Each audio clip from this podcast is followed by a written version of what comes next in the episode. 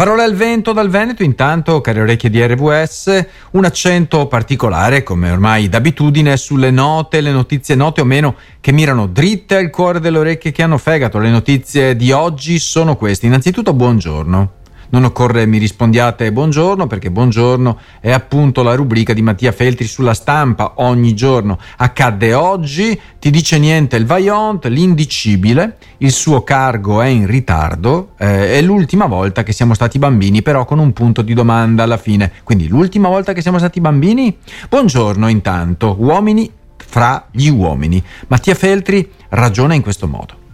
Ho letto alcuni articoli su Godstein Erenden e Boubacar Touré, due operai di Fincantieri che l'altra sera si sono infilati tra le fiamme dell'autobus di Mestre e hanno salvato chi potevano sinché eh, non, non, gli sono state bruciate le mani e hanno dovuto arrendersi. Godstein eh, viene dalla Nigeria, mentre Bubakar dal Ghana. Uno dei due sbarcato anni fa a Lampedusa e di loro si è parlato con profusione anche sui social e si è indugiati, questo è il problema che segnala Mattia Feltri sulla stampa, si è indugiato sulla provenienza, sulla loro provenienza, rimarcandola eh, come l'hanno spesso rica- eh, ricamata e rimarcata i titoli. Ci sono giornali, dice Mattia Feltri, che sottolineano l'origine degli immigrati quando la storia è edificante e giornali invece che la sottolineano quando la storia è allarmante.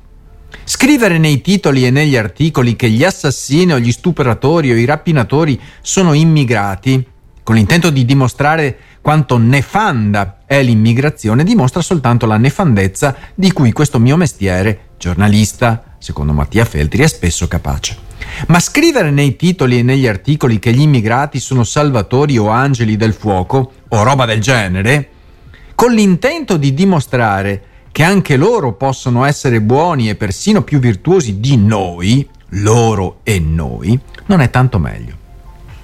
Lo è soltanto un po', perché perlomeno non alimenta la paura né incita al furore. Mm? Ma eh, non scriveremmo mai nei titoli che due bresciani o due abruzzesi hanno fatto questo di bene o quello di male. Ci si infila in uno stupore positivo o negativo, dunque, che disumanizza la normalissima umanità. Mascalzona o eroica che stiamo raccontando, ma in verità disumanizza noi che raccontiamo, senza accorgercene come se stessimo guardando le bestie allo zoo e incapaci di riconoscere gli uomini tra gli uomini. Ok?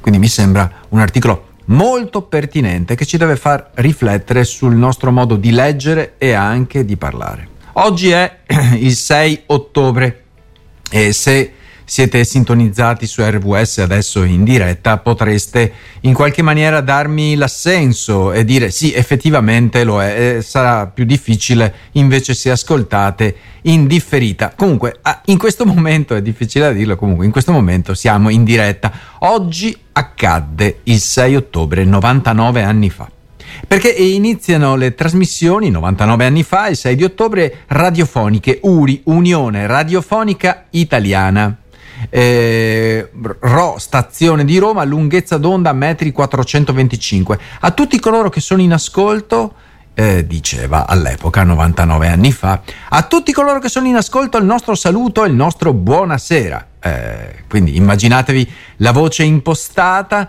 di uno speaker radiofonico che parlava in uno di quei microfoni a cerchio famosi che abbiamo visto magari in qualche film in bianco e nero. Quindi la, la, frase è a tutti coloro che sono in ascolto il nostro saluto e il nostro buonasera. Sono le ore 21 del 6 ottobre 1924. Trasmettiamo il concerto di inaugurazione della prima stazione radiofonica italiana per il servizio delle radioaudizioni circolari. Il quartetto composto da Ines Viviani Donarelli, che vi sta parlando, Alberto Magalotti, Amedeo Fortunati, Alessandro Cicognani, eseguirà Haydn nel quartetto Opera 7, primo e secondo tempo. Questo è, stato detto 99 anni fa, non lo sto dicendo io, o meglio, lo sto dicendo io leggendo un testo di 99 anni fa, il 6 di ottobre. Questa era la voce non si riconosceva con il mio timbro, era la voce della violinista Ines Donarelli che annunciava l'inizio delle trasmissioni radio dalla stazione San Filippo di Roma. nella zona dei Parioli. Comincia da qui la storia della radio in Italia, che all'inizio è riservata a pochi abbonati e solo la diffusione di apparecchi più maneggevoli ne farà un fenomeno di massa. Dietro alle mie spalle c'è una radio degli anni 50 che ho ereditato in regalo da una mia zia, chiamiamola così, e, e, e ce l'ho proprio dietro, dietro allo schermo del mio computer perché la radio adesso è digitale. Però a pensare quante persone potevano finalmente ascoltare musica, dialoghi, eccetera, a casa era veramente un prodigio al quale noi ci siamo via via abituati. Eh, nel 1926 continua la notizia che sto scorrendo veloce, eh, ci sarà la pubblicità e quando questo darà più, ehm, eh, insomma, più investimenti alla radio che potrà ampliare i suoi contenuti. Eh, la nostra RVS non ha eh, pubblicità, eppure i contenuti sono buoni. Ogni qualvolta passo eh, a Longarone per andare su verso Cortina, verso il Comelico, verso Sappada, verso le bellissime montagne del Veneto. Ogni qualvolta passo a Longarone guardo per andare su, eh, guardo verso la mia destra dove c'è una diga ancora, ancora lì tra queste due montagne, una delle quali voi sapete eh, nel eh, recente passato, perché insomma la nostra storia non è fatta solo di passato remoto, nel recente passato una delle due montagne si è disgregata, è cascata dentro la diga, la diga è esondato e ha portato via, ha portato via un paese intere, intero. Ti dice niente il Vaillant? Eh, è così il titolo di un monologo teatrale di Marco Paolini che io all'epoca ho visto a teatro che commemora il disastro appunto del Vaillant e, e si pone inizialmente la domanda ti dice niente il Vaillant? Perché è probabile che per molte generazioni questo disastro italiano non sia nemmeno noto, questa tragedia più che disastro. Eh, ricorrono 60 anni dalla terribile notte, da quella terribile notte che eh, ha causato questa tragedia naturale innescata dagli errori umani di progettazione, in particolare dalla gestione negligente da parte della SADE, l'ente responsabile del bacino e della diga. Il disastro ha provocato la morte di 2000 persone, 2000 persone travolte da fango, sassi, acqua, alberi sradicati e quindi Marco Paolini, questo noto eh, insomma, artista tutto tondo, afferma che la lezione del Vaillant è quella di non ripetere gli, er- gli, errori del passato, però si domanda se abbiamo davvero imparato questa lezione. È il cruccio di chiunque riflette, perché si sa, scorrendo la storia, che dalla storia nessuno impara. E quindi Paolini sottolinea che oggi, in un periodo in cui il rischio idrogeologico, ce ne siamo resi conto dalle alluvioni che hanno colpito l'Italia non solo romagnola ed emiliana, ma un pochettino in giro eh, per, per insomma, di, di diversi luoghi, e la crisi climatica che non fa che alimentare e aumentare i rischi, eh, si rischia ancora di più oggi rispetto a 60 anni fa. E quindi non possiamo permetterci di commettere gli stessi errori di inerzia dell'epoca. E quindi l'artista nel suo spettacolo, che è veramente tragico e godibile perché è bravissimo, l'artista sottolinea che dobbiamo essere più attenti ai segnali e agire in modo preventivo piuttosto che curativo, perché prevenire è meglio di curare. Io vorrei dire una cosa, però è indicibile. L'indicibile, appunto, è il titolo della nostra notizia, nota o meno, credo nota, perché eh, l'Accademia Reale svedese ha assegnato il premio Nobel per la letteratura a John Foss, e, elogiando appunto per la sua capacità di dare voce all'indicibile, all'ineffabile. Com'è possibile dare voce all'indicibile? Com'è possibile trovare delle parole per descrivere l'indicibile? Non è mica semplice. E quindi Foss, questo premio Nobel, neo premio Nobel, è noto per aver esplorato il silenzio nelle relazioni tra gli abitanti dei piccoli paesi norvegesi dove è cresciuto. e per la sua abilità nel comunicare un significato profondo che non può essere facilmente riassunto o ripetuto perché appunto non, non ha parole. Margherita Podestà, intervistata dal giornale Podestà Hair, traduttrice che vive in Norvegia da 30 anni, ha provato a tradurre con successo i primi due volumi di Settologia, l'ultima opera letteraria di Foss per la nave di Teseo. La notizia della concessione del Nobel ha sorpreso e commosso eh, tutti i traduttori che hanno lavorato in questo, in, in questo contesto e hanno considerato la rarità di tale riconoscimento nella loro professione. Eh, John Foss è, è, un autore schivo, eh, log- logicamente se è nato da quelle parti con quel clima, e non sto parlando di quello meteorologico, trascorre gran parte del suo tempo, questa volta non più in Norvegia ma in Austria e in Svizzera, e evita, evita davvero l'attenzione pubblica. La scrittura, eh, la scrittura è la sua forma di vita e, e, e sopravvivenza. È affermato che è anche una forma di preghiera.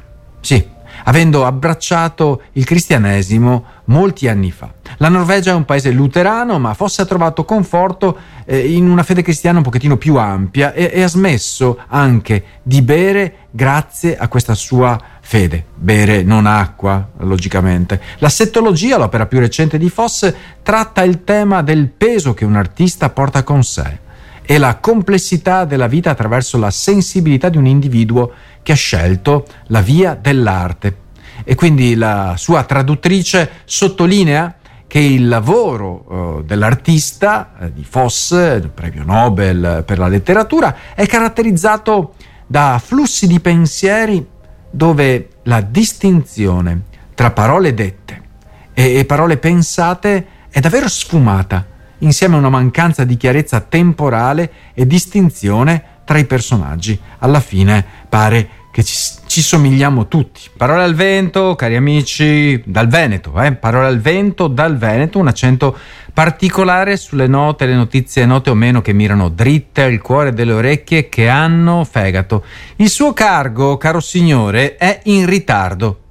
Gianluca Grimalda è uno studioso milanese che è attualmente in Bougainville, quella isola della Papua Nuova Guinea che ha dato il nome a quella bellissima pianta ornamentale che vive in climi più temperati rispetto a quello del nord Italia. La si può trovare anche nelle nostre isole maggiori, anche al sud Italia.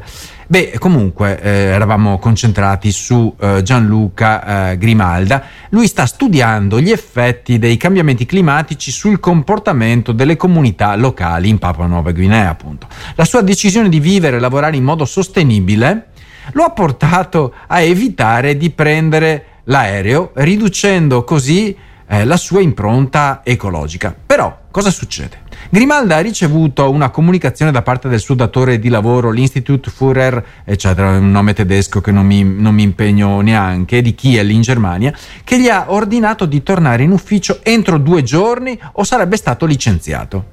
E questo ordine lo ha messo in una situazione davvero difficile perché aveva deciso di viaggiare in modo sostenibile, utilizzando principalmente bus e treni per ritornare in Germania, il che avrebbe richiesto sette settimane di viaggio senza stipendio, altro che due giorni. E quindi Grimalda, che è un attivista contro i cambiamenti climatici, ha notato che le comunità più povere tendono ad essere più inclini al rischio, un fenomeno che ha chiamato fatalismo. Questo atteggiamento fatalista si riflette anche nel comportamento delle persone rispetto al cambiamento climatico, dice, accettandolo come inevitabile e senza fare nulla per contrastarlo. E invece lui ha preso una decisione che gli fa rischiare anche il posto di lavoro, ma eh, è una questione appunto eh, di principio. L'ultima volta che siamo stati bambini, quando è stato?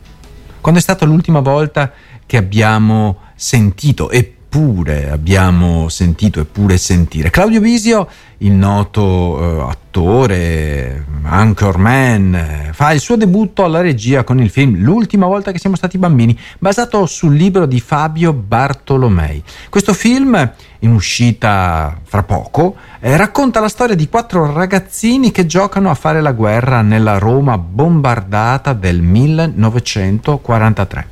Tra loro c'è Italo, interpretato da Vincenzo Sebastiani, il secondo figlio del federale, interpretato da Claudio Bisio stesso. Gli altri ragazzi sono Cosimo, Alessio di Domenica Antonio, Carlotta De Leonardis, eccetera, eccetera. Eh, insomma, eh, eh, insomma sono, sono anche figli di due ebrei proprietari di una merceria. Quindi il film segue la loro avventura quando Riccardo viene portato via nel rastrellamento del ghetto il 16 ottobre e gli altri tre cercano di convincere i tedeschi a liberarlo.